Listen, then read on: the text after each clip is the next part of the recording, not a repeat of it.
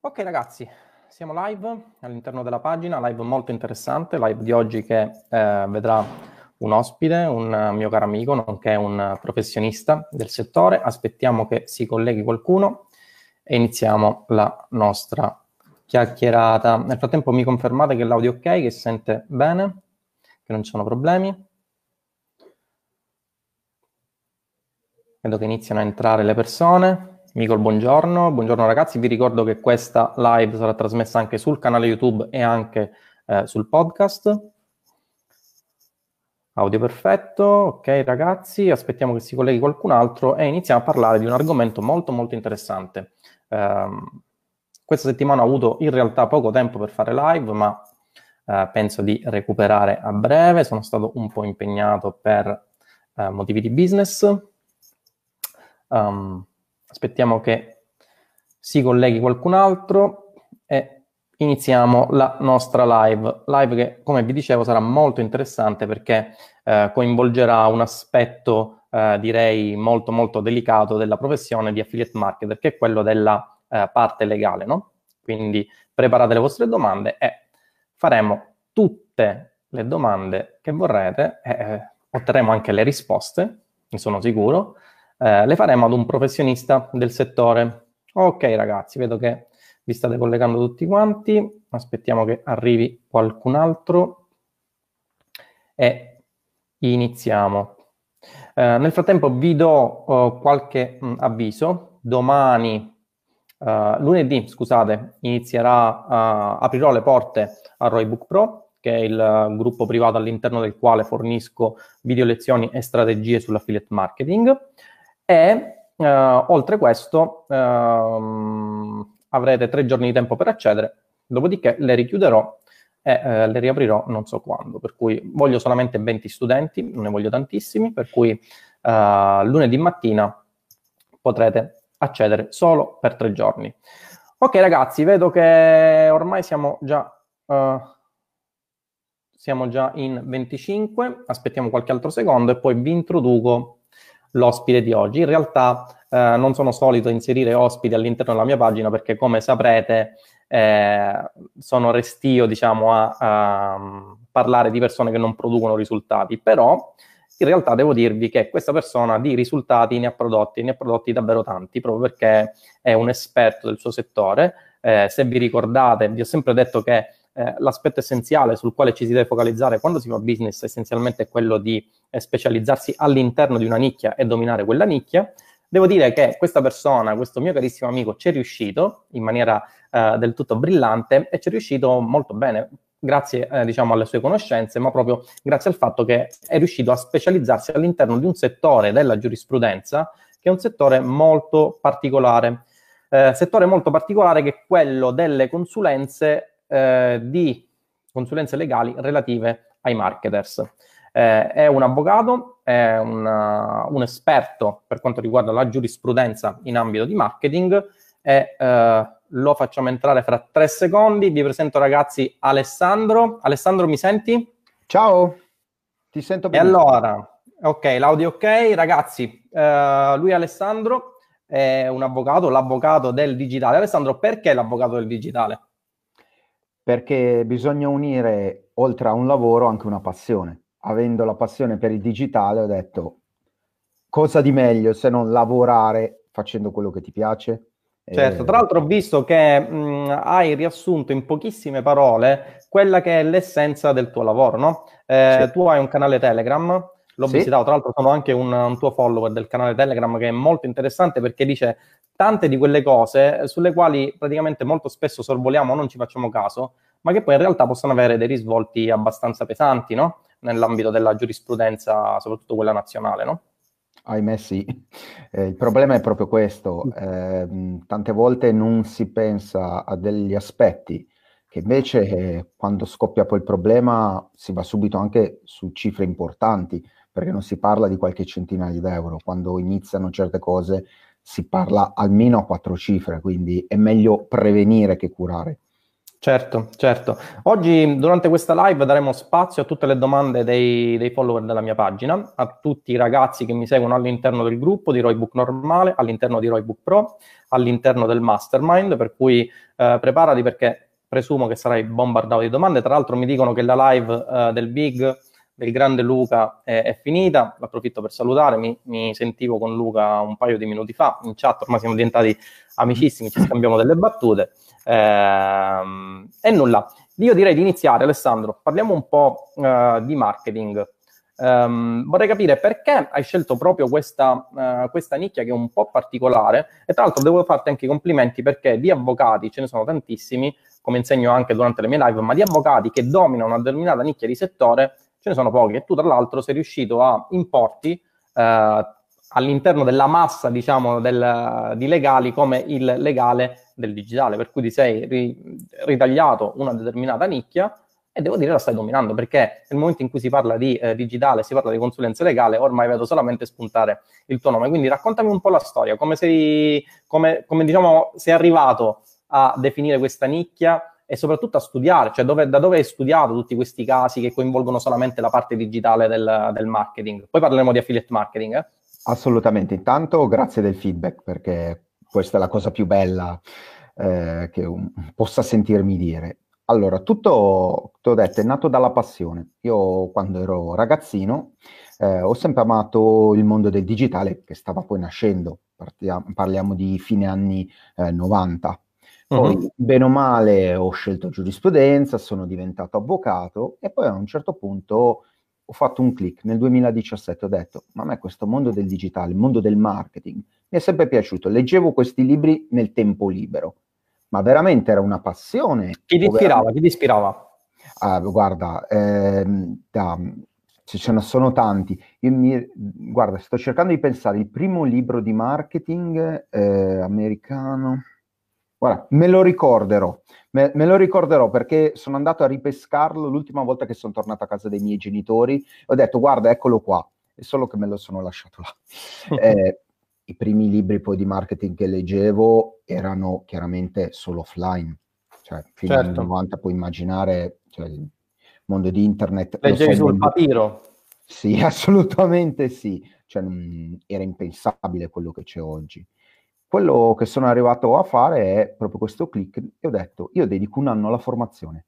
Quindi nel 2017 ho detto mi sono fatto un master in marketing, ho fatto vari corsi online eh, da growth hacking a, digital marketing perché ho detto ok, voglio capire ma mi piace veramente questo argomento e da lì ho unito, ho unito le competenze legali a un mondo che secondo me ha un, ha un grandissimo spazio legale, perché spesso vedo una difficoltà nell'approcciare questa materia. Cioè, se non capisci di digitale, è difficile dare una tutela legale in quest'ambito. Eh? Cioè, io vedo una difficoltà enorme. Se non capisci come funziona lo, eh, YouTube, i termini e condizioni YouTube, le problematiche, Facebook uguale, mm, gli, i soli strumenti legali fanno fatica, le leggi non sono adeguate. Eh cioè, lo, lo, sai meglio di me. Eh sì. Sono un po' vecchiotte, quindi eh, c'è molta interpretazione, c'è molta applicazione eh, per prendere un dato normativo che magari ha 15, 20, 30 anni e portarlo nel 2019. Ma tra l'altro la difficoltà è legata anche al fatto che eh, ovviamente la normativa non riesce a stare al passo con quella che è la continua evoluzione eh, della tecnologia. Quindi mi riferisco ad esempio alla nascita di un nuovo social network. Ne parlavo l'altro ieri eh, con un ragazzo eh, rifacendomi all'esempio eh, dei metodi di pagamento. Oggi, ad esempio, abbiamo tantissimi metodi di pagamento, no? Eh, e per la legge è difficile rintracciare un determinato metodo di pagamento, un determinato conto, perché oggi con due clic ti crei un conto in America, Stati Uni- negli Stati Uniti, in Finlandia, per cui capirai che anche per il fisco diventa un qualcosa di abbastanza problematico. No? E questo è dovuto essenzialmente al fatto, eh, ricollegando sempre al discorso del marketing, che la tecnologia è sempre un passo, direi un bel po' di passi in avanti rispetto a quello che è la normativa, no? Nel nostro caso direi che anche tre o quattro passi avanti. Eh. Eh, sì, cioè se tu pensi che i nostri ministeri ancora discutono se i gettoni d'oro sono assimilabili al denaro oppure no, ma noi nel mondo digitale i gettoni d'oro in realtà cosa ce ne frega? Detto francamente, certo. fra di noi, siamo oltre sicuramente, abbiamo problemi di pagamenti bitcoin, altro che gettoni d'oro. Però eh, se ancora si discute di questo, quando arre- arriveremo mai ai bitcoin? Cioè ci vorrà... Certo. Mm, quello che ci può aiutare un po' l'Europa, perché a volte ci fa da traino e quindi per adeguarci a normative europee, vedi GDPR, bene o male un pochino acceleriamo il passo diciamo così. Per il GDPR magari ti faccio qualche domanda, visto che so che sei anche un esperto di questo settore, magari faccio qualche domandina uh, a trabocchetto. Va bene, io mh, parlerei un po' di, di, un argomento che è un argomento abbastanza interessante, soprattutto per chi fa affiliate marketing e in, in generale per chi fa pubblicità. Eh, ovviamente tu sai che eh, molto spesso nel momento in cui si deve proporre un prodotto che sia un prodotto in affiliazione o meno, la prima cosa da fare è quello di capire quali siano le caratteristiche differenzianti di questo prodotto rispetto alla concorrenza. Quindi certo. molto spesso, soprattutto per chi fa uh, online marketing, viene quasi spontaneo cercare di fare paragoni diretti tra quello che è il proprio brand che si sta pubblicizzando e il brand concorrente. Assolutamente. Ora sappiamo che in America la normativa è diversa rispetto all'Italia, ma in Italia come funziona la cosa? Cioè posso nominare un altro brand? Sono passibile di querela per questo? E in che casi? Allora, questo è un bellissimo argomento perché spesso dal punto di vista legale mette un po' i brividi. In realtà si può risolvere prendendo a pezzi. Partiamo da che cosa? Partiamo dal nome del brand. Io posso utilizzare il nome di un altro brand e parlarne, ad esempio, sul mio sito. Quindi io vendo il prodotto A e parlo del com- prodotto dell'azienda competitor. Benissimo, non succede niente quando iniziano i problemi? Che tipo di pubblicità comparativa sto facendo? E qua bisogna avere delle caratteristiche ben chiare. Ti faccio l'esempio. Poi deve essere una pubblicità comparativa con dati reali. Cioè non devo dire il miglior prodotto. Ok, se abbiamo due prodotti che hanno caratteristiche tecniche, paragoniamoli, mettiamo uno a fianco all'altro. Non so, se un prodotto alimentare, questo ha X calorie, questo le altre. È un dato oggettivo. Nessuno sì. può, può dire no, non è così. Ok? Poi un'altra cosa, deve essere una pubblicità mai denigratoria. Io non devo parlare male dell'altro brand, devo magari mettere in luce eh, gli elementi differenzianti, anche gli elementi che non ha rispetto al brand che noi vend- al prodotto che noi eh, vendiamo in affiliazione. Sicuramente poi mh, c'è il problema del marchio, vale a dire che cosa? Io posso citare un'altra azienda, anche se è un'azienda con un marchio registrato, anche un prodotto registrato. Però come posso farlo? Sempre nel rispetto sia di quell'azienda sia dell'utente finale. Cosa vuol dire? Che ad esempio io non posso far credere all'utente finale che io in qualche modo ho a che fare, quindi ho rapporti con questa azienda. Per capirci, io un meta tag dove vado a inserire l'azienda concorrente in astratto, lo, in astratto lo posso fare, ma devo stare molto attento perché cadere nell'illegalità o nella sanzione o nella causa ci si mette veramente un attimo. Ecco, questa è una, secondo me, sono certo. le problematiche basi. E poi si apre il grande problema del copyright. Eh, vabbè.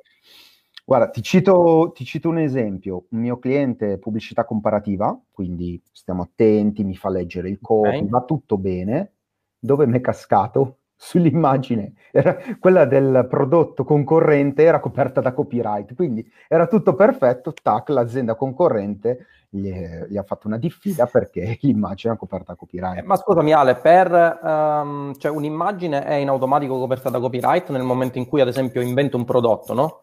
Eh, chiunque vuole utilizzare l'immagine di quel prodotto deve eh, chiedermi il consenso, è una cosa implicita, oppure devo rivolgermi a qualche ente che mi eh, vidimi diciamo, questo copyright? Allora, mh, mm, partiamo dal nostro sito, così vediamo l'esempio più semplice. Io le immagini che metto sul mio sito sono in automatico coperte a copyright se in fondo metto la dicitura, non devo registrare nulla. Metto la C di copyright vuol dire che tutto quello che c'è, dai testi alle parole, all'immagine, ai video, sono coperti da copyright. Ideo, idem fa ad esempio YouTube. In automatico, se tu carichi un video, qualsiasi sia, c'è scritto che è YouTube standard, che è un, okay. quindi un, un, video coperto da copyright. Sei tu che puoi scegliere alterti, eh, alternativamente una Creative Commons e quindi quel video può essere utilizzato con altre modalità. quindi in automatico è coperta da copyright. Ci sono soluzioni alternative per avere immagini non coperte co- da copyright, possiamo vedere quali ad esempio. Ok, senti, c'è una domanda che mi fanno Vai. i ragazzi. Ragazzi, nel frattempo, se volete, eh, scrivete tutte le domande all'interno della chat e io uh, poi le rivolgo uh, ad Alessandro. Allora, la prima domanda dovrebbe essere quella che vede in sovraimpressione. Quali sono i rischi per chi utilizza personaggi famosi come testimonial senza il loro consenso? Ecco, questo è un bel argomento, perché prima abbiamo parlato di brand, quindi marchi, eh, quindi aziende in quel caso siamo all'interno del diritto industriale. Okay. Nel momento in cui andiamo nell'ambito dei personaggi famosi, loro sono soggetti persone fisiche, quindi usciamo dall'ambito diritto industriale entriamo nell'ambito, ad esempio, del codice civile della tutela del nome. Io okay. perché posso citare Mario Rossi, famoso attore, cantante, quello che vuoi? A che titolo? Mi è stato dato un consenso? Questo soggetto magari fa eh, pubblicità per eh, quel determinato prodotto, va bene? Ma c'è un contratto che unisce quel prodotto a quell'azienda, a quel prodotto, a quel personaggio famoso. Io che diritti ho verso quel personaggio famoso? Nessuno. Quindi bisogna Chiaro. sempre stare molto attenti eh, nel, diciamo, unire proprio parti del diritto diverse. Se siamo nelle persone fisiche avremo dei, delle tutele, dei diritti. Se siamo nell'ambito dei marchi ne avremo altri.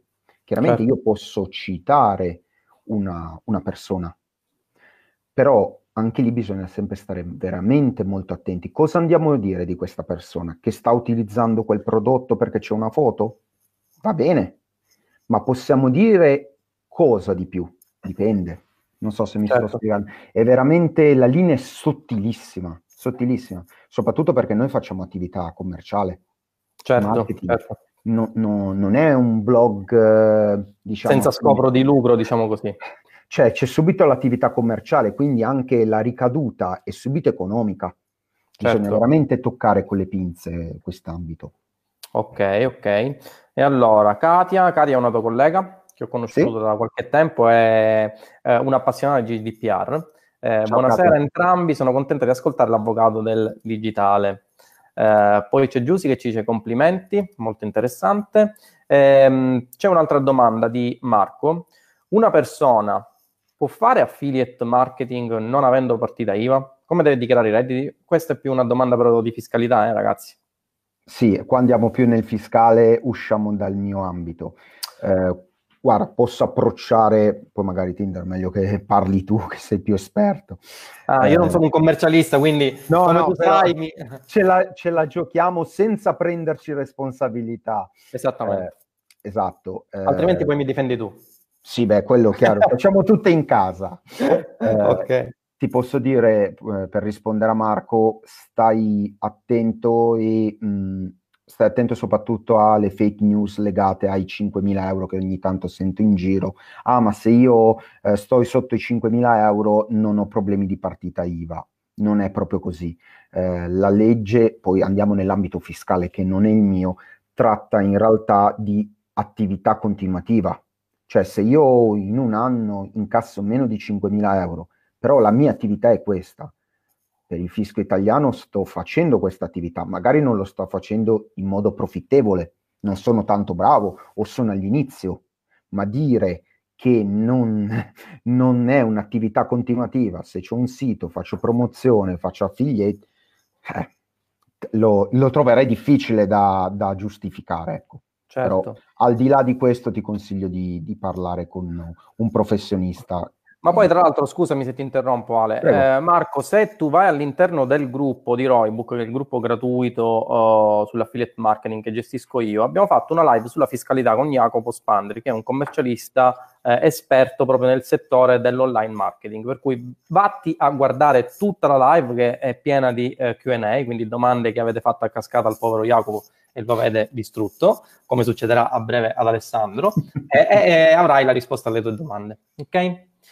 Allora, ci sono uh, altre domande, iniziano ad arrivare a cascata, perché come tu sai, Bene. per la legge uh, ovviamente della uh, reciprocità, nel momento in cui arriva il primo, poi partono le domande a scaglione, a valanga. Allora, la prima è molto interessante, questa di Tommaso, che dice che tutela abbiamo noi affiliati quando promuoviamo prodotti altrui senza aver firmato ufficialmente nessun contratto. Vale a dire, se l'azienda non ci paga, cosa possiamo fare legalmente? E io aggiungerei un'altra cosa a questa domanda. Vai. Nel momento in cui noi ci iscriviamo a un network di affiliazione che propone delle determinate offer di aziende in affiliazione, no? eh, certo. abbiamo in automatico il potere di eh, utilizzare il nome di quelle aziende oppure dovremmo tutelarci in qualche modo prima di iniziare il nostro, il nostro mestiere di affiliati, diciamo così. Ok, allora partiamo da questo concetto. Eh, come dicevo prima, l'utilizzare il nome di un marchio altrui registrato, ma sottolineo, non è detto che sia registrato. Ad esempio, magari un prodotto non è un marchio registrato, ma nel diritto italiano la registrazione non è un elemento così forte come ad esempio negli Stati Uniti. Negli Stati Uniti chi prima registra è titolare di quella cosa, di quel, di quel nome, ad esempio. In Italia non è così, perché magari io sto utilizzando da dieci anni il nome di quel prodotto, arriva Tizio e lo registra, per la legge sono io che lo utilizzo da dieci anni che posso vantarlo. Questa è una differenza, secondo me, fondamentale che non sanno in tantissimi fra proprio diritto italiano e quello americano. Eh, quindi, come dicevo, vai in America, chi prima registra, prima ha vinto. Fatta questa sì. dovuta specifica, eh, che secondo me è fondamentale, ti posso dire, il problema contrattuale è fortissimo. Spesso nella filietta non c'è un contratto, nessuno firma niente la risposta qual è?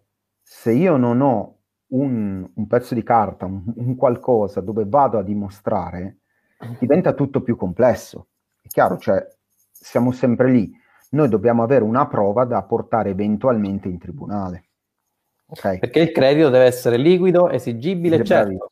Bravissimo. Come vedi, Come andiamo... della mia professione quando hai a che fare con gli avvocati, no? Come andiamo a dimostrare che è liquido, esigibile se non ho una pezza giustificativa di questo debito, perché è un credito nei miei confronti, un debito verso la controparte, e questo è un grosso problema. Poi, Quindi in teoria un network di affiliazione potrebbe chiudere dall'oggi al domani, non pagare gli affiliati e diciamo i modi per sarebbe, il credito. Esatto, norm, non sarebbe a norma di legge, questo non ti sto dicendo che è a norma di legge, però ti dico, nella realtà può succedere e certo. vallo a cuccare, vallo a pescare. Certo. Secondo me diventa veramente molto difficile, perché ricordiamoci sempre, noi siamo in un ambito molto veloce, quello online, ma appena c'è un problema andiamo nell'offline che ha delle caratteristiche molto chiare e diverse da quelle in cui lavoriamo noi. Quindi questo è un, è un grosso problema. Certo. Poi mi certo. collego all'altra pezza della domanda quando si parlava dell'utilizzo del marchio. Ritorniamo sempre lì. Se noi facciamo affiliazione non abbiamo un, un, contratto, un documento che ci autorizzi con specifiche dicendo puoi dire questo, questo, questo, quest'altro. Un contratto sarebbe la soluzione del 90% dei mali alla fine, perché certo. ci potrebbe anche dire, ok, quali competitor puoi andare a, ad attaccare, fra virgolette, o a confrontare? Come dare delle linee guida, perché poi ricordiamoci, potrei avere anche un problema di brand reputation nei confronti dell'azienda nei confronti dei quali facciamo affiliate, quindi può essere un problema anche per loro. Ma infatti, per esempio, uno dei motivi per i quali io non do in affiliazione il mio corso alla, alla, massa, al volgo, diciamo, è dovuto al fatto che essenzialmente chi fa affiliazioni molto spesso tende un po' a esagerare quelli che sono i vantaggi di un prodotto per vendere il prodotto. E siccome operiamo, io almeno opero nell'ambito del, dell'affiliate marketing, per cui eh, non propongo rimedi miracolosi, questo l'ho sempre detto, propongo solamente strategie e metodi e conoscenza degli strumenti, poi magari ci potrebbero essere degli affiliati ai quali viene in mente di proporre la ricetta miracolosa per diventare milionari e poi in quel caso la responsabilità di chi è? Allora, in quel caso è un bel problema perché è dell'affiliate il quale, se io il mio sito, il titolare del trattamento. Scusami Ale, perché questa cosa mi interessa particolarmente. Sì, sì, sì. Ti, ti, faccio un esempio più concreto. Vai, no? Io do il mio corso in affiliazione. Eh, l'affiliato eh, vende il mio corso promettendo che eh, chi acquista il mio corso diventa milionario dall'oggi al domani. Classico. La persona lo acquista, eh, non legge termini e le condizioni, che tra l'altro grazie per avermi fatto la tua consulenza me le hai scritti tu, questo eh, tendo a rimarcarlo, sono stati ineccepibili, yeah. però non legge termini e le condizioni, acquista il corso, vede che ovviamente non diventa milionario perché ragazzi, ve lo ripeto oh, uh, in ogni live, non esistono formule magiche per diventare milionari, esiste tanta costanza e tanto lavoro, però questa persona scopre di non diventare milionario, per cui si rivolge a me, eh, amico bello, tu mi hai venduto un corso non sapendo che è stato l'affiliato, eh, mi hai promesso di diventare milionario. Ora come la mettiamo? Allora, la responsabilità non è tua, per questo motivo. Io nel momento in cui sono io il tuo cliente, arrivo sul tuo sito, ho dei termini e condizioni che sono in realtà il rapporto contrattuale che si crea fra me e te.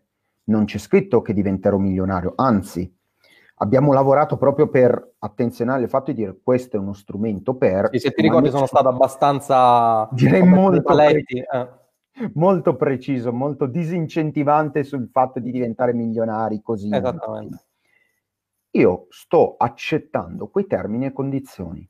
Se dopo domani ho comprato il corso e non sono, ahimè, milionario, posso anche venire da te, ma legalmente non ho nessun diritto per richiederti qualcosa cioè a te, Tindaro.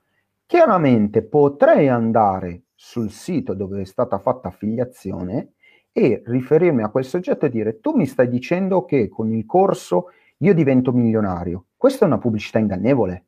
Allora adesso me ne rispondi. Perché? Perché tu hai fatto pubblicità ingannevole. Tu che stai lavorando in affiliazione. Ed è il, chi ha acquistato il corso che deve, eh, diciamo, intentare, cioè, non so i termini esatti, cioè che dovrebbe eh, citare eh, chi ha fatto pubblicità ingannevole o dovrei essere io a citare chi ha fatto pubblicità ingannevole? Allora, o entrambi? Dipende da come viene approcciata la questione. Vale a dire, io cliente finale potrei venire da Tinder o da te e dirti guarda, io non ho fatto i milioni, allora voglio i soldi indietro, voglio un risarcimento danni e tu potresti rispondermi giustamente, guarda, i termini e condizioni non dicono che diventi milionario, anzi disincentivano questo, se qualcuno te l'ha fatto credere, vai da lui e rivolgiti a lui. Al contrario, io che sono cliente finale mi, faccio, mi rifaccio direttamente con il sito di affiliazione. In quel caso, colui non pot- costui non potrà venire da, da te Tindaro e dire Tindaro, ah guarda, questo vuole i soldi indietro del corso, perché lui ha svolto un, un certo tipo di attività e pubblicità ingannevole. E ti aggiungo, se chiaramente tu Tindaro vedi che qualcuno in affiliazione fa una pubblicità irreale, la classica cosa diventi milionario, sta anche a te dire ok, non, lo, non cedo più in affiliazione, non do più la possibilità a questa persona. Quindi a, sta anche a te richiamarlo all'ordine, come si certo. dice. Ok, altra domanda. Ne abbiamo una svagonata, Alessandro, quindi preparati, portati eh. il termos con l'acqua. Eh, allora, domanda di Giuseppe. Ciao, chi utilizza pagina a nome di dottori con tanto di immagini, eccetera, con nome fittizio, pagine Facebook, presumo, per sponsorizzare, sì, sì. ad esempio, prodotti dimagranti, rischia qualcosa? Assolutamente sì, rischia. Eh, dove vuoi rischia, Giuseppe? dove vuoi casca male, perché? Sta utilizzando i nomi, quindi c'è un problema di codice civile per l'utilizzo del nome che viene tutelato... A... No, lui parla di nomi fittizi, quindi ah, dottori okay. che non esistono.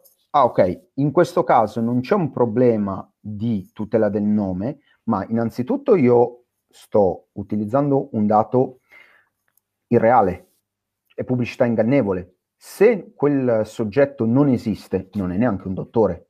A che titolo mi sta facendo eh, pubblicità un prodotto? Io se vado a cercare Mario Rossi e non lo trovo, nel, nell'elenco dei dottori in Italia.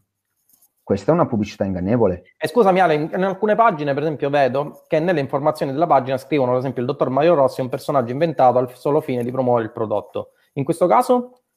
Io sto comunque svolgendo un'attività non corretta, perché se io do un titolo, facciamo che invece di un dottore sia un avvocato, Ok, ma il titolo di avvocato si ottiene in Italia dopo un esame, dopo un certo tipo di studi. Quindi esercizio abusivo della professione in pratica. Perfetto, in realtà eh, mi posso riferire a quella normativa, non arrivo direttamente lì perché non c'è un soggetto che esercita una professione abusiva, perché poi è un soggetto inventato. Certo. Per capirci, è molto eh, complessa la distinzione perché per... È Facebook, molto borderline, diciamo. È esatto, perché eh, è un soggetto che non esiste, svolge una professione in modo abusivo. Capisci la difficoltà? Comunque certo. è qualcosa che non si può fare. Torniamo sempre alla normativa sicuramente corretta, è quella di dire io sto facendo concorrenza sleale, sto fornendo informazioni false, perché se io dico il dottor Mario Rossi, questa è un'informazione falsa, non esiste quel dottore, non esiste Mario Rossi, a che titolo sto facendo questa cosa? Sto Chiaro. in realtà anche facendo una concorrenza sleale verso l'azienda competitor, che magari Chiaro. agisce nella legalità e non utilizza il finto dottore. Ok. Altra domanda, Juan Daniel Marino Benavidez. Questi sono ragazzi che sono diventati anche miei studenti da quando ho iniziato a espandere il range eh, di pubblicità a, all'intero mondo con lingua italiana, no? per cui presumo sia un ragazzo di questo tipo, uno studente. Eh, mi dice, ciao Alessandro, ma per il discorso dei cookie nel sito, se io non dovessi metterli, presumo sia il banner che eh, dà l'autorizzazione, quali sono le conseguenze? Allora, qua entriamo nel discorso normativa del GDPR. Come, come, vedete spaziamo da codice civile, no, eh, diritto industriale, copyright, qua GDPR. Il problema di questo mondo digitale è che non c'è una normativa generale a quale dire ok andiamo lì e troviamo tutto. In questo caso i, i problemi sono abbastanza gravi perché prima di tutto io devo informare l'utente finale dei cookie sul mio sito, soprattutto dei cookie non tanto quelli tecnici o necessari, ma se ci sono cookie di profilazione, cookie marketing, e devo acconsentire io, io soggetto finale a questo tipo di operazioni. Se io non mettessi il banner, io eh, starei subendo un trattamento dei miei dati non autorizzato. Quindi capisci la problematica dal punto di vista del GDPR abbastanza grave. Ti faccio certo. un esempio proprio di un paio di settimane fa di un mio cliente. Aziende competitor dirette, uno aveva il pixel di Facebook aperto, cioè tu andavi sulla pagina, non dovevi accettare i cookie in automatico pixel, ok? okay. E vedono che la loro pagina Facebook cresce e quella dei miei clienti cresce molto più lentamente. È chiaro, loro correttamente il pixel di Facebook non si apre fino a che non mi cliccano sui cookie. L'altro, cliente, l'altro concorrente invece in automatico è aperto, quindi eh, puoi immaginare quanti dati hanno di più a disposizione. No? Questo però è una, anche qua una concorrenza sleale. Non solo è un problema poi di GDPR, perché nel momento in cui ti porto io competitor questo dato, sto dicendo, ok, tu rispetto a me stai infrangendo le leggi, conseguentemente mi stai superando in modo illegale. Certo, ma questo anche se diciamo nel 99% dei casi, perché nel 99% dei casi, non mi riferisco solamente all'Italia ma anche all'Europa, il discorso del pixel ormai è un discorso che per prassi, mettiamolo così, tra virgolette, scatta sempre. No? Se tu apri una qualsiasi pagina di una opt-in o una cosa del genere, vedi sempre il pixel. A questo punto cosa si deve fare? Cioè dobbiamo querelare il mondo intero o secondo te è il caso di modificare un po' la norma? Perché come eh. tu insegni, c'è un detto che dice che se una persona fuma sotto il cartello non fumare la sanzioni, se 10 fumano fai finta di nulla, se 1000 fumano togli il cartello. Cioè secondo te la verità dove sta? La verità secondo me è che normati- questa normativa come tante altre eh, potrebbe essere migliorata se stiamo così, stiamo un po' generici, potrebbe essere mh, mm, migliore, più facile, di più facile applicazione, perché comunque il GDPR per colossi è un discorso, il GDPR per noi comuni mortali che avremo di business ma sempre limitati, non è che ci avviciniamo a multinazionali o simili, diventa veramente un problema. E poi siamo sempre lì. Eh, noi dobbiamo stare attenti al pixel, e poi in altri casi abbiamo le telefonate tutti i giorni dei call center e quelle non riusciamo a eliminarci. Ma non è un trattamento anche quello? Non vorremmo essere... Ecco, liberi. quello per esempio è l'apocalisse, perché ormai il mio smartphone non lo posso tenere aperto, che mi arrivano 3.000 richieste uh, da parte di chiunque, e quindi Bene. come vedi la, la, differenza tra teoria e pratica pure è questa, si fa la legge, ma poi nella realtà non c'è nessuno, almeno in questo settore, che la rispetti, no? E cosa fai? Cioè non puoi fare nulla. No, beh, quando ti telefono di io sono un avvocato, mi scusi, chi le ha dato il dato per potermi chiamare e cade Guarda, una volta l'ho fatto, mi hanno pure riso in faccia. No, no, a me cade sempre la linea. Perché non ho la voce dell'avvocato è questo. E poi sono pure sicuro, per cui dico sì, vabbè, un siciliano avvocato. Oh, dai, dai, smettiamola. smettiamola.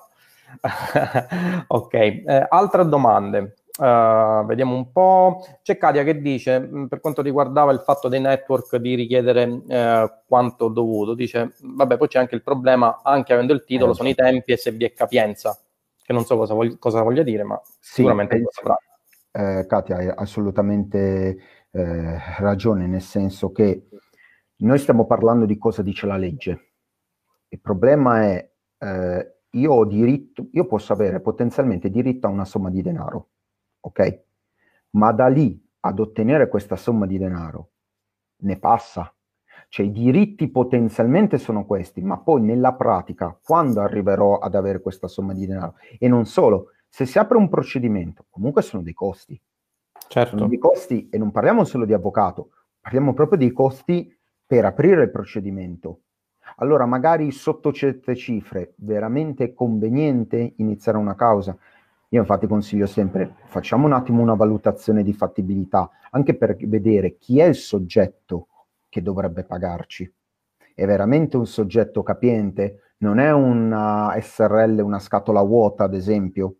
Perché iniziare un procedimento, eh, fargli decreto ingiuntivo, ma magari si va a fare pignoramento e, e ne ho cinque davanti in pignoramento, vuol dire quei soldi non li prenderò mai e nel frattempo ne ho tirato fuori qualche altro migliaio. A meno che non sei un creditore privilegiato, vedi qua la voce eh, di ingegnere, il libero professionista, bravo. creditore privilegiato. il problema è quando ti trovi anche già due creditori e quindi mo- sei morto. Quella significa che l'azienda non naviga in, in ottime no. acque, diciamo così. ok. Infatti, infatti è sempre meglio ragionare, secondo me, in stragiudiziale all'inizio. Poi, poi si valuta, però prima di allora, andare pesanti... Altra domanda, no, perché queste sono reminiscenze di quando facevo la professione di ingegnere e combattevo ogni giorno col cliente, col farmi pagare e con l'avvocato che poi è diventato un mio carissimo amico, ma eh, come capirai non è che fosse una bellissima situazione, motivo per il quale ho già detto a tantissime persone, ho praticamente abbandonato la professione di ingegnere per diventare un affiliate marketer. E allora, altra domanda, Alessandro, siamo tutelati noi affiliati, accettano termini e condizioni del network di affiliazione per promuovere qualsiasi cosa, landing, marchi, articoli da promuovere che mette a disposizione il network? Eh, aspetta che non vedo la domanda. Eh. Forse c'è un problema di, di lag. Forse me la rileggi, va bene uguale. E allora, siamo tutelati noi affiliati accettando i termini e condizioni del network di affiliazione per promuovere qualsiasi cosa, landing, marchi, articoli da promuovere che mette a disposizione il network stesso? Allora sì, nel momento in cui mi stanno fornendo del materiale, delle indicazioni e io seguo quelle determinate indicazioni, io non sto commettendo alcun tipo di illecito. Sta anche però a noi informarci, perché se ad esempio io vado faccio l'esempio più banale, a fare promozione di sigarette, materiale farmaceutico, ok? Eh, cioè medicine con ricetta, parliamo in modo più semplice. Chiaro che io non posso fare pubblicità di tali tipi di prodotti, ok? Allora in questo caso è vero che io potrei, eh, posso dire, mi sono attenuto alle linee guida che mi sono state fornite coi termini e condizioni, però l'ignoranza non scusa, no? Nella legge sta anche a noi sapere, ok, certi tipi di prodotti non li posso mettere in vendita. Idem, certo. se vendo in affiliazione prodotti vietati minori di 18, sta a me dire, ok, non posso mettere visibile immediatamente la pagina, dovrò mettere un disclaimer, hai almeno 18 anni? Questo per essere norma di legge, anche se magari nei termini e condizioni dell'affiliate non scrivono nulla. Certo. Quindi Chiaro. questo per dire sì, ma controllate sempre, sempre con sale in zucca sostanzialmente. Va bene, eh, avrei un paio di domande io Alessandro, visto Vai. che ci siamo. Eh, visto che sto sfruttando quest'ora di consulenza gratuita, del tutto gratuita, ne approfitto per un paio di domande da affiliato, ok? Vai. E allora, ehm, rankare su keyword brand, nel senso, io mm. ho uh, un prodotto che vendo, okay. non lo so, faccio un classico esempio, io vendo uno smartphone in affiliazione, ok? E allora io uh, inserisco, faccio una campagna su Google, una campagna su Google Ads sulla rete search, e la rete search ovviamente mi dice per quali keyword voglio far comparire in prima posizione, in seconda, in terza, eccetera, eccetera, il mio annuncio. E allora io uh, scelgo di uh, inserirla anche per la keyword Apple iPhone, per esempio, no? Quindi le persone che cercano Apple iPhone, ho anche un, un esempio più scemo, io ho un'agenzia di viaggi e allora nel momento in cui le persone cercano Booking compare la mia agenzia di viaggi proprio perché ho scelto di uh, inserire la mia campagna per la keyword Booking. Questa procedura è legale, è fattibile oppure no? Allora, c'è proprio una sentenza europea su questo argomento, che in questo caso eh, è famosa, è quella di Interflora. Non so se conosci quelle dei um, fiori online, la vendita dei fiori online di qualche anno fa. E in quel caso si parlava proprio di prodotti di Interflora, vale a dire c'erano altre, altre aziende che sfruttavano nel meta tag, nelle keywords, eccetera, chiaramente prodotti di Interflora. La risposta è potenzialmente lo posso fare e mi posso appellare sicuramente al fatto che oggi l'utente il, che naviga online ha le competenze per capire cosa sto vendendo. Ok, aspetta. Infatti questa è una strada. Chiaro è, siamo sempre lì, se l'esempio di Booking, io faccio credere all'utente che io sono un, uh, un sito web legato a Booking, quindi non concorrente, non che offre un servizio diverso, ma sono collegato a Booking, magari uso colori simili a quelli di Booking, grafiche simili a quelle di Booking, C'ho, eh, ho di nuovo un problema di concorrenza sleale, di sviamento e anche in questo caso la legge parla di diluizione della presenza, vale a dire se io vado a occupare uno spazio che potrebbe essere occupato da Booking, io faccio, non sono corretto nei confronti dell'azienda concorrente, capisci? Perché gli sto levando una posizione, faccio, instillando nell'utente finale l'idea che io, diciamo che lavoro per Booking.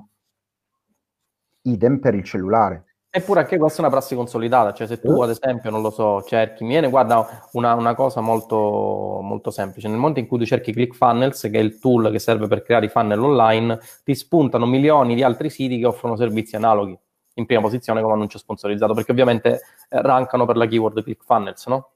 Assolutamente, mi è capitato qualche giorno fa in un gruppo dove parlavano di un corso, senza fare il nome, alto spendente e chiaramente un altro formatore ha, ha fatto l'annuncio a pagamento usando il nome. Sì, l'ho sentito pure io questa cosa. Ecco, non diciamo il nome, però questo è un problema. Vale a dire, diventa un problema nel Ma momento... in questo caso, scusami, nel, nel caso che, se, se, è lo stesso caso, eh, all'interno della landing page era anche citato il protagonista che avrebbe sponsorizzato questo fantomatico corso concorrente. Esatto. È, un, è, una cosa un po' diversa rispetto a rankare per quella keyword, no? no? Certo, certo, questo assolutamente sì. Siamo sempre però nell'ambito di valutare bene perché lo stiamo facendo. Cioè, se lavoriamo da pirati, cioè dobbiamo posizionarci su quella keyword a tutti i costi, stiamo sempre trattando il marchio altrui. Cioè, partiamo dal fatto, eh, Booking è un marchio registrato, ha una tutela legale e in qualche modo dovrà esserci questa tutela legale. Non possiamo noi pensare che non, mm, che non, siamo titolari di quel marchio, di farci quello che vogliamo, perché se no non avrebbe neanche senso registrare alcun tipo di marchio, no? se chiunque certo. ce lo può utilizzare. Se però lavoriamo correttamente, allora si può fare. Che poi nella realtà tantissimi lavorino in modo discutibile, che ti devo dire, è così. Tinder è così. Ok. Ok, vabbè, è chiaro questo. Senti Ale, un'altra domanda. Ehm, parliamo un attimino di eh, circuiti ACPC. Mi riferisco a quei circuiti che ti pagano per ogni click e ti pagano il mese successivo. Ad esempio Google è il più grande tra questi con il, con il suo circuito che è AdSense, che ti permette di inserire dei banner e alla fine del mese eh, fai il conto e il mese successivo ti paga. Succede per esempio che Google eh, due giorni prima di pagarti ti banna e solitamente quando ti bannano non ti danno spiegazioni, dicono che hai violato presunte normative e quindi ti bannano e i soldi se li tengono loro. In questo caso, tu che eri affiliato per AdSense, no? quindi per Google, cosa puoi fare per riavere?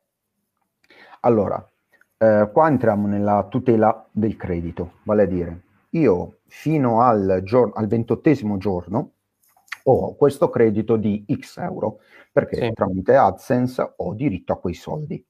Se vengo bannato, chiaramente non potrò continuare quell'attività, ma questi 28 giorni ho lavorato, ho un credito, posso vantarlo e quindi mi posso rivolgere, siamo sempre lì.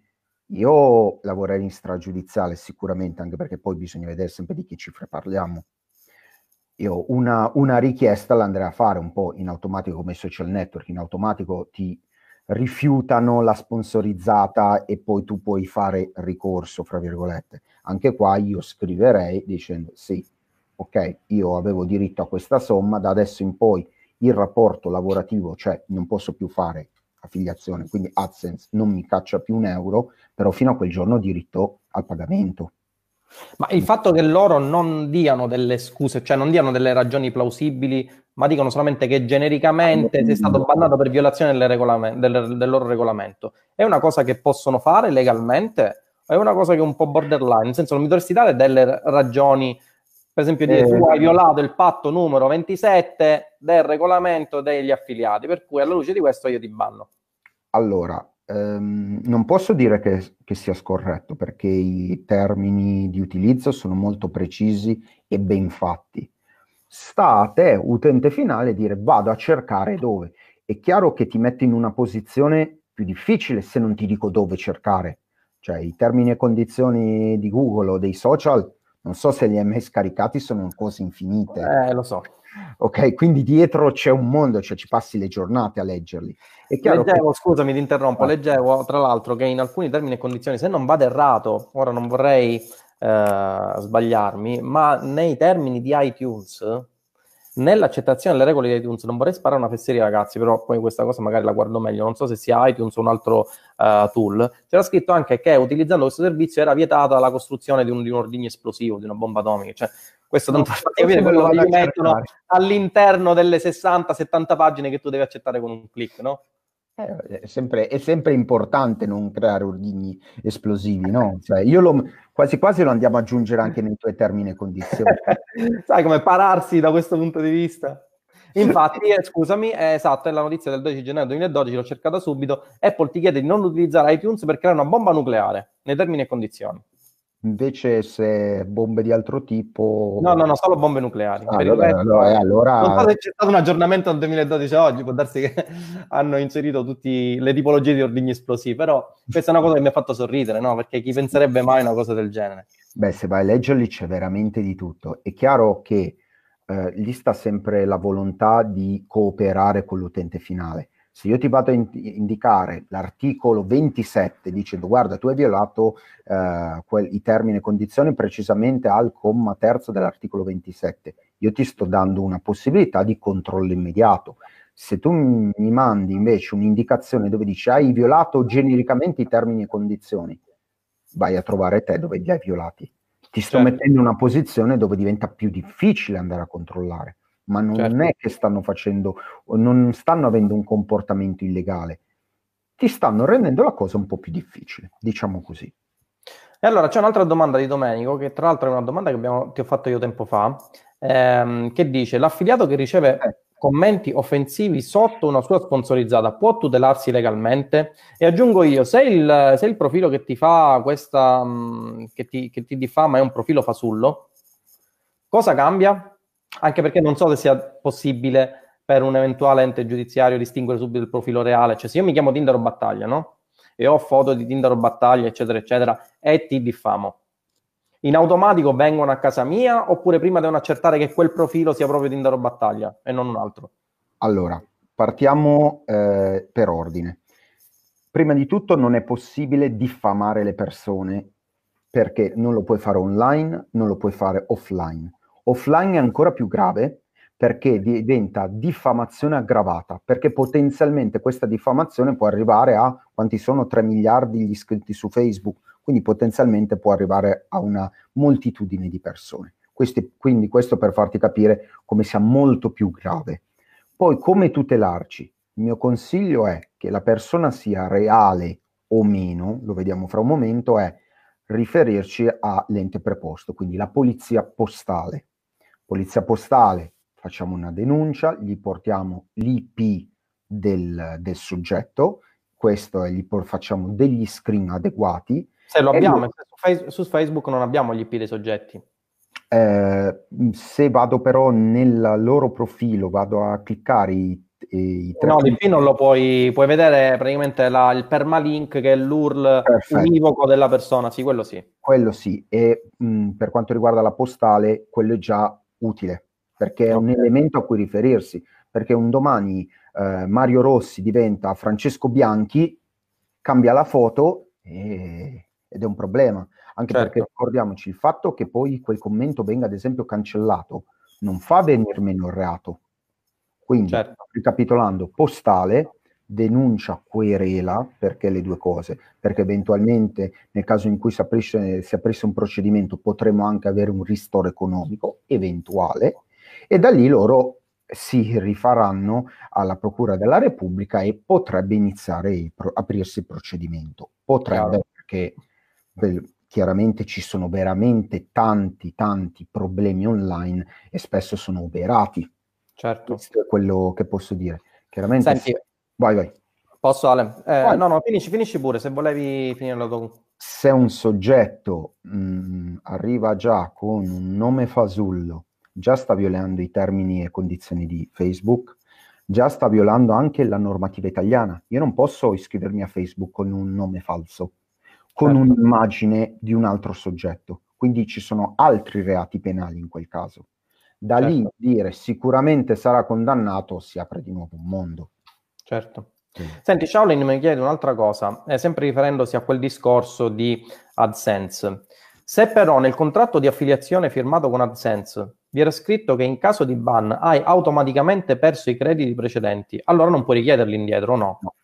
Siamo sempre lì. Quello che noi accettiamo con un contratto scritto, vecchia maniera con la firma, o con i termini e condizioni che sono la versione digitale di un contratto, lo stiamo accettando. E quindi se è specificato questo, noi non abbiamo diritto, lo, non, non possiamo farci niente, perché stiamo accettando in quel momento di dire ok, anche se ho potenzialmente un credito, accetto il fatto che lo possa perdere se vengo bannato.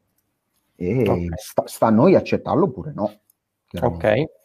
Altra domanda, eh, l'affiliato che promuove con una pagina web, ad esempio, può usare le normative GDPR e privacy dell'azienda che concede l'affiliazione?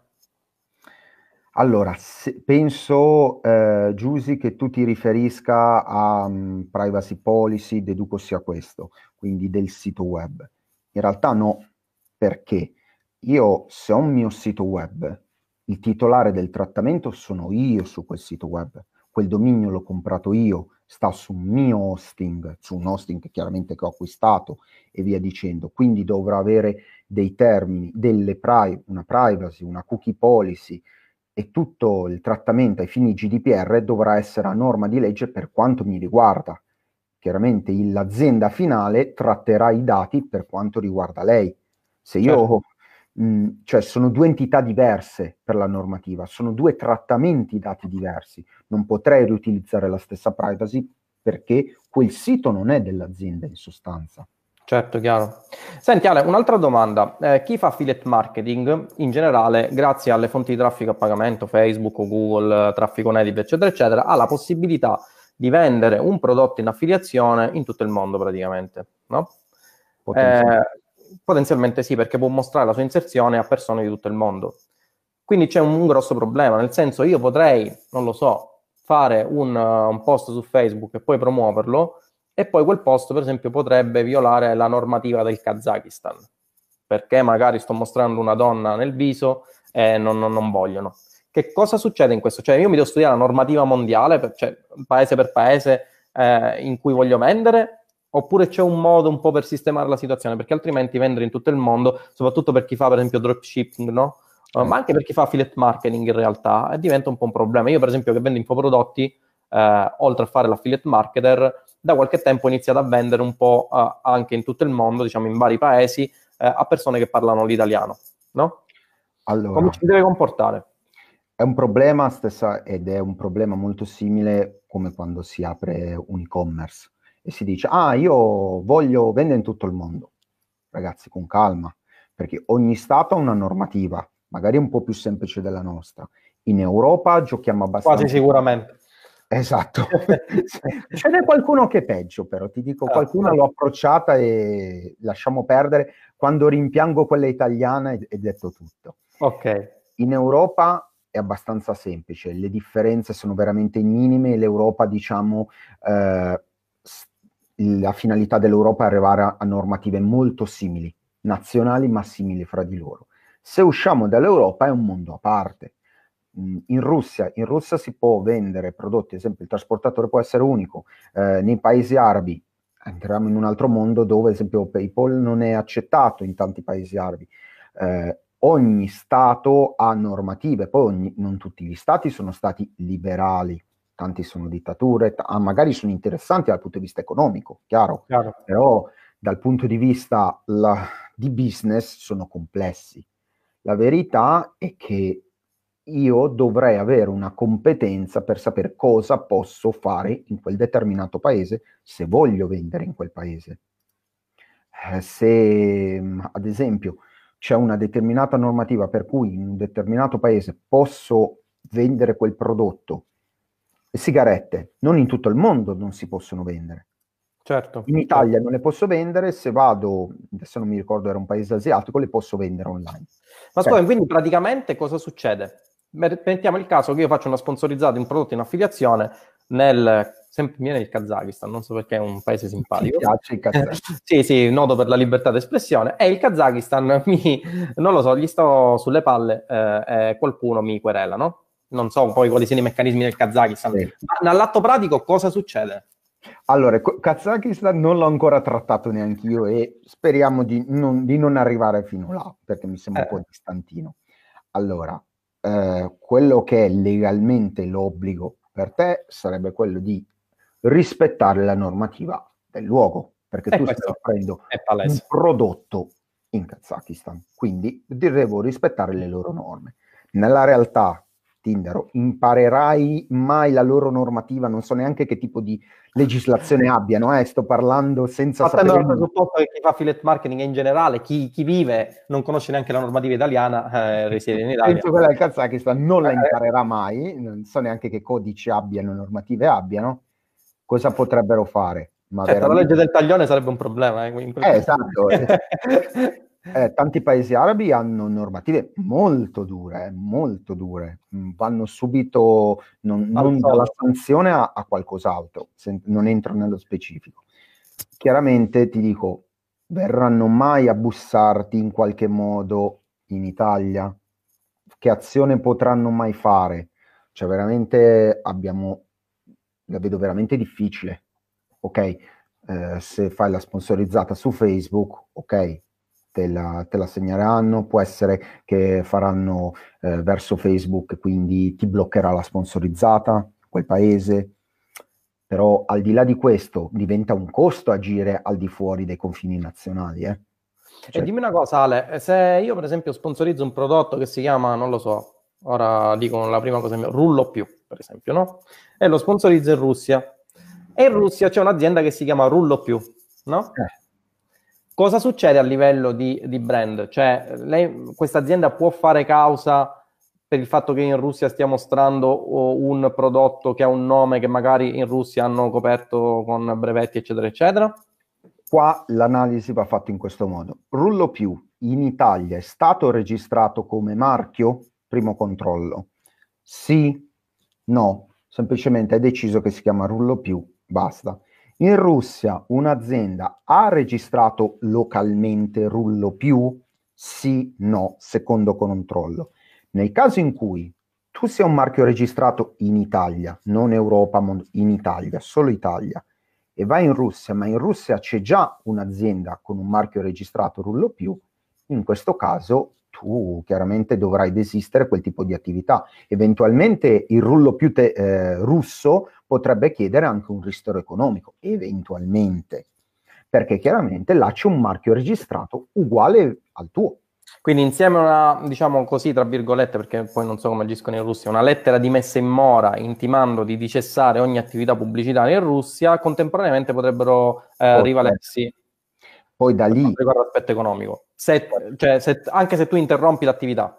Sì, perché comunque anche solo per un post, eventualmente tu hai fatto una concorrenza sleale perché là c'era un marchio registrato e nel momento in cui sei andato in Russia eventualmente anche solo un cliente potenzialmente gliel'hai, gliel'hai tolto Chiaro. o hai dato fastidio a questa azienda. Da lì anche dire immediatamente ci sarà il ristoro economico, ne possiamo discutere, certo. si può lavorare in stragiudiziale, siamo poi sicuri che loro adiranno le vie legali con una causa dalla Russia? Boh. Chiaro. Cioè... E allora ragazzi, io direi una cosa, eh, intanto moltissimi mi hanno chiesto anche la live sulla fiscalità, è una live che è presente all'interno del gruppo, vi sto mandando il link in questo momento, se non fate parte del gruppo eh, potete entrarci tranquillamente eh, dal link che vedete nelle, nella descrizione del gruppo. Ehm, vorrei chiudere un po' la, la live perché ormai siamo già arrivati a un'ora. C'è l'ultima domanda che mi hanno fatto, ora te la faccio, però vorrei farvi capire ragazzi perché ho avuto l'onore di invitare Alessandro qui. Ho avuto l'onore di invitare Alessandro qui perché vorrei farvi capire che l'affiliate marketing non è assolutamente la panacea di ogni male, cioè ogni cosa deve essere fatta in maniera ragionata, cioè l'affiliate marketing non è io mi sveglio e faccio qualcosa. L'affiliate marketing è una professione, è una professione abbastanza futuristica perché riprende quelle che sono le attuali tecnologie di sharing, di condivisione, di paid advertising, ma questo non significa che sia assolutamente un far west. È una professione e va fatta con metodo e con criterio. Eh, il fatto che sia una professione significa che dovete avere anche una vostra deontologia. Io sono un ingegnere, per abilitarmi all'esercizio della professione di ingegnere ho dovuto firmare, ho dovuto firmare, ho dovuto fare un esame di Stato e ho dovuto giurare su un codice deontologico. La stessa cosa ha fatto Alessandro, la stessa cosa farebbe un medico.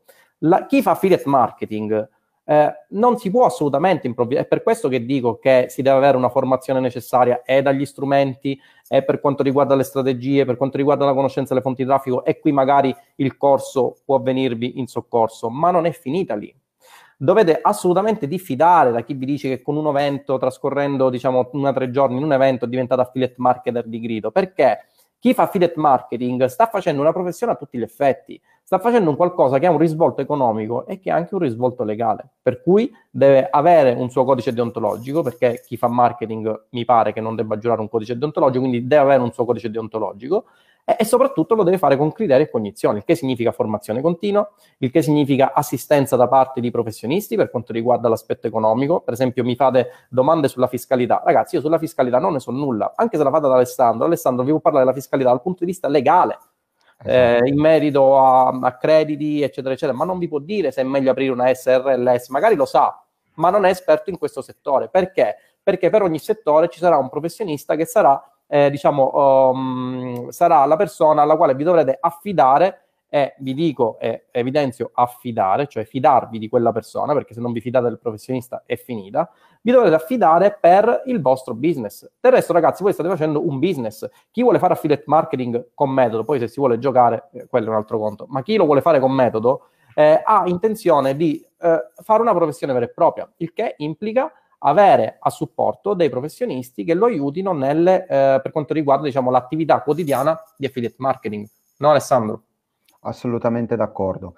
Eh, sul, nel mondo del digitale non si gioca, non si gioca perché è un mondo reale, non lo tocchiamo, ma è reale. Appena c'è un problema, 2, 3, 4, 5 mila euro, non, non ci vuole niente a ricevere una lettera dove si chiedono queste cifre. E allora si va a bruciare un business perché nasce male bisogna veramente, studi- secondo me, studiare, studiare, studiare e avere il supporto dei soggetti giusti. Giustamente dicevi, io l'ambito fiscale non è il mio ambito, mi sono permesso di dire un, il 2% della risposta perché non mi sento, non è la mia verticalizzazione. Già, già sapere di digitale c'è tanta roba da sapere, pensa a te se posso saperne anche di, di fiscale. Certo. Eh, c'è un'altra domanda che fa Domenico. Dice quali sono i limiti legali del farming? Ora non so se tu sai cosa sia il farming, ora te lo spiego. È tutto black oppure sono escamotage? Cioè, come a dire, creo 100 profili col mio stesso nome e cognome, è fattibile legalmente? Allora, il problema è questo, Alessandro, te lo riassumo molto velocemente. Eh, chi fa affiliate marketing, poi magari di questa cosa ne parleremo meglio domani, eh, però dal punto di vista ovviamente del marketing, ragazzi, non della giurisprudenza, perché qui io uh, sto zitto e cedo la parola ad Alessandro. Eh, il problema è questo, uh, chi fa uh, ads su Facebook, vuoi per la volubilità dell'algoritmo, vuoi perché molto spesso l'algoritmo sbaglia, subisce dei ban ban che possono essere ban dell'account pubblicitario, ma anche ban del profilo personale. Eh? Cioè tu puoi ricevere una richiesta eh, di una foto e ti disabilitano il profilo. A me, per esempio, stanno creando problemi perché secondo loro il nome Tinder non esiste. Capisco che è un po' un nome desueto, che è un nome di una regione qui della Madonna Nera del Tinder qua vicino, però per Facebook non esiste, per cui mi disabilitano il profilo. Va benissimo. Ora il problema è nel momento in cui io corro il rischio di eh, avere una disabilitazione del profilo all'interno del quale ci sono affetti per un errore dell'algoritmo o per un non errore dell'algoritmo, per un errore mio, io cosa faccio? Anche se Facebook nelle sue regole dice che dovresti avere un solo profilo personale, mi crea un altro profilo e con quel profilo io faccio inserzioni, in modo tale che se dovesse succedere qualche cosa, male che vada, disabilitano quel profilo, io me ne prego, e, e, nel profilo personale in cui ho tutte le gioie, video della, della, della cresima comunione, tipa che mi era piaciuta, eccetera, eccetera, si preservano, ok? Certo. Ci sono limiti per questa cosa dal punto di vista legale? Lo posso fare? Eh, se, se, lo faccio in che quantità? Posso creare 100 profili col mio stesso nome e cognome? O, allora, o, io distinguerei, hai fatto la premessa perfetta. Termini e condizioni di utilizzo di Facebook, che poi può valere anche per gli altri social, e legislazione italiana.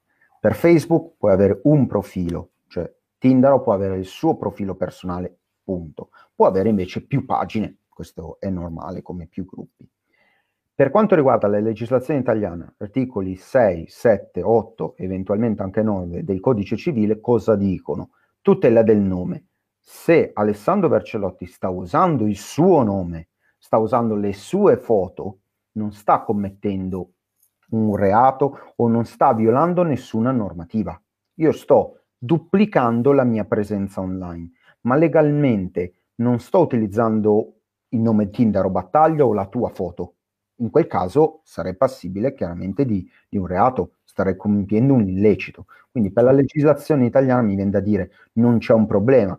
Poi da lì a dire apro centro profili diventa discutibile anche la motivazione che soggiace al fatto di dire ok, io faccio affiliazione con un determinato profilo perché magari mi viene chiuso. Mi è capitato, i miei clienti che li hanno chiusi tre di fila e chiaramente avevano un sacco di foto, i contatti, gli amici, magari cose anche...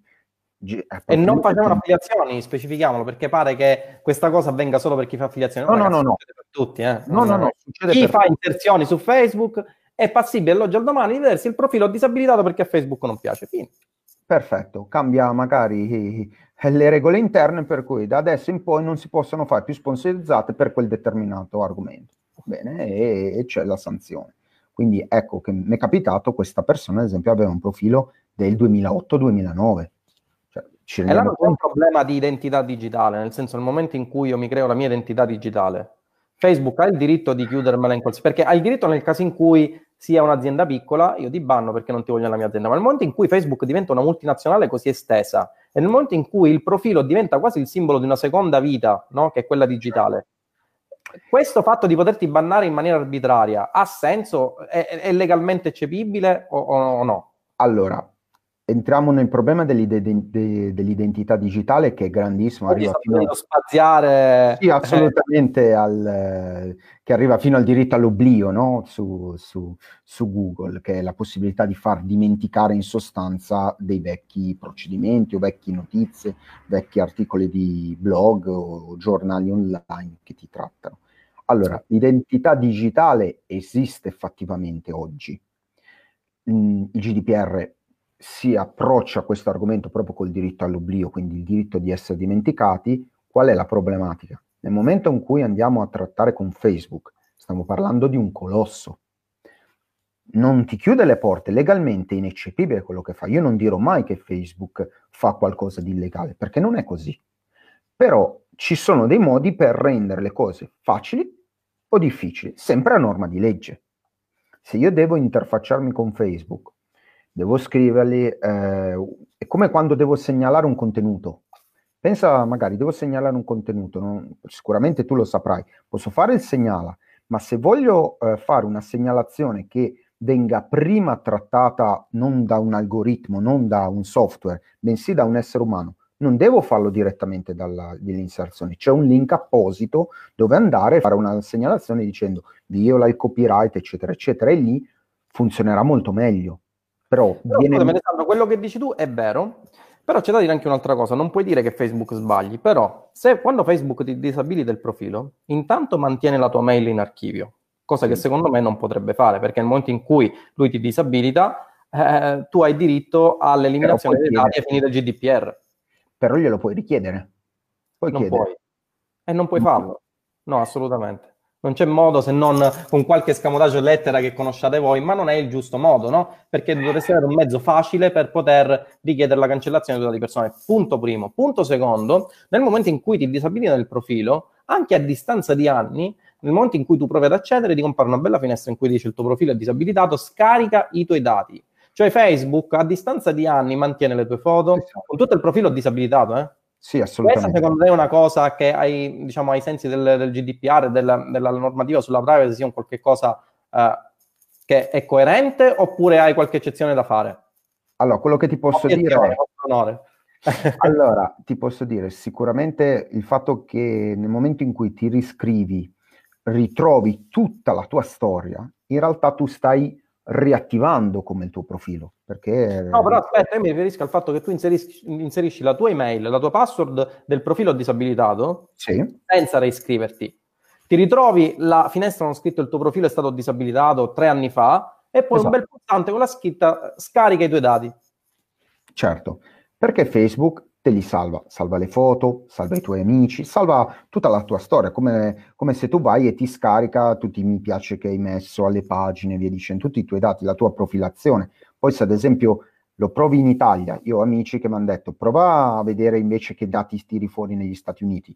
Là, altro che GDPR, c'è un mondo, sei certo. profilato certo. a livelli astronomici rispetto a noi in Italia. Ma riescono a profilarti anche in funzione del reddito medio mensile. Sì, esatto, perché un sacco di dati sono disponibili, ad esempio da noi non sono disponibili, non sono pubblici, ad esempio quelli legati alla fiscalità sono molto più liberi. Quello che ti posso dire è queste, mh, queste decisioni, questi comportamenti sono precisati nei termini di utilizzo? Sì. Quindi nel momento in cui io accetto di stare su Facebook, accetto, siamo sempre lì, nessuno mi obbliga a stare su Facebook. È chiaro che per fare business su Facebook ci dovrò stare. Però scusami non... Alessandro, quello che io accetto, eh, se viola una normativa europea, come tu mi insegni, secondo fonte del diritto dovrebbe prevalere la normativa europea, perché quello è un regolamento che sta, secondo fonte del diritto, al di sotto di quella che è una normativa, un attamente forza di legge, no? Questo sì, ti posso dire anche questo. Quante multinazionali, ma non dico Facebook, vengono sanzionate quante anche... Certo, poi magari la sanzione è inferiore al loro guadagno mantenendo i dati, per cui se ne strafrega. Spesso c'è una valutazione, non parlo in specifico di Facebook, parlo in generale. Quanta è la sì, sanzione? Ovviamente il nostro discorso è sempre è generale, generico e astratto, ok. È una valutazione economica fra quanto mi costa la sanzione, quanto potenzialmente invece posso guadagnare facendo quel certo. tipo di azione, cosa mi conviene fare, questa è una valutazione, cioè ogni, non dico ogni giorno, ma ogni settimana qualcuno viene sanzionato e parliamo anche di belle cifre. Google qualche tempo fa, adesso leggevo oggi, Facebook hanno trovato non so quanti milioni di dati eh, in giro per il mondo mh, mm, scaricati, cioè mh, mm, i problemi ci sono. Secondo me oggi essere completamente a norma di legge non è così facile, neanche per un colosso. Certo. Poi, poi le vie del Signore sono infinite, no? Quindi... Va bene Ale, ok direi siamo arrivati a oltre un'ora in realtà, siamo arrivati a un'ora e un quarto quasi e mi pare che non ci siano altre domande. Eh, c'è un'ultima domanda, quali sono i limiti legali? No, questo l'abbiamo vista, S- uh, uh, uh, non ci sono altre domande. Va bene Ale, ok, okay. direi che la live è stata assolutamente esaustiva. Ti ringrazio per aver risposto a tutta la svalangata di domande. Eh, sei stato davvero chiarissimo, almeno per quanto mi riguarda sei stato davvero chiarissimo. Ragazzi, eh, ringraziamo Alessandro, tutti quanti, eh, tutti quanti grazie, in coro. Grazie. grazie. Facciamogli vedere che abbiamo apprezzato la live con un bel like. Vi ricordo che Alessandro ovviamente è un legale, per cui se avete problemi riguardo le, eh, gli aspetti giuridici della vostra professione di online marketer, specifichiamolo perché Alessandro è proprio specializzato nei casi di online marketing, potrete tranquillamente eh, rivolgervi a lui o sul suo profilo o sul... Um, allora, tu Alessandro hai anche un canale Telegram all'interno del quale, sì. come dicevo all'inizio, sì. uh, dispensi diciamo, dei consigli eh, circa sì. quella che è la, diciamo, la, la giurisprudenza uh, dell'online marketing. Eh, ve lo linko qui, questo è il canale di Alessandro, potete entrare tranquillamente e avrete una marea di tips formidabili. Mentre ci siamo, ne approfitto per fare pure un pochettino di autopubblicità e vi linko il mio canale Telegram, eh, però non troverete assolutamente consigli di giurisprudenza sul marketing, ma troverete tips sull'affiliate marketing e in generale sull'online marketing, quindi sui metodi e le strategie per monetizzare con l'online marketing.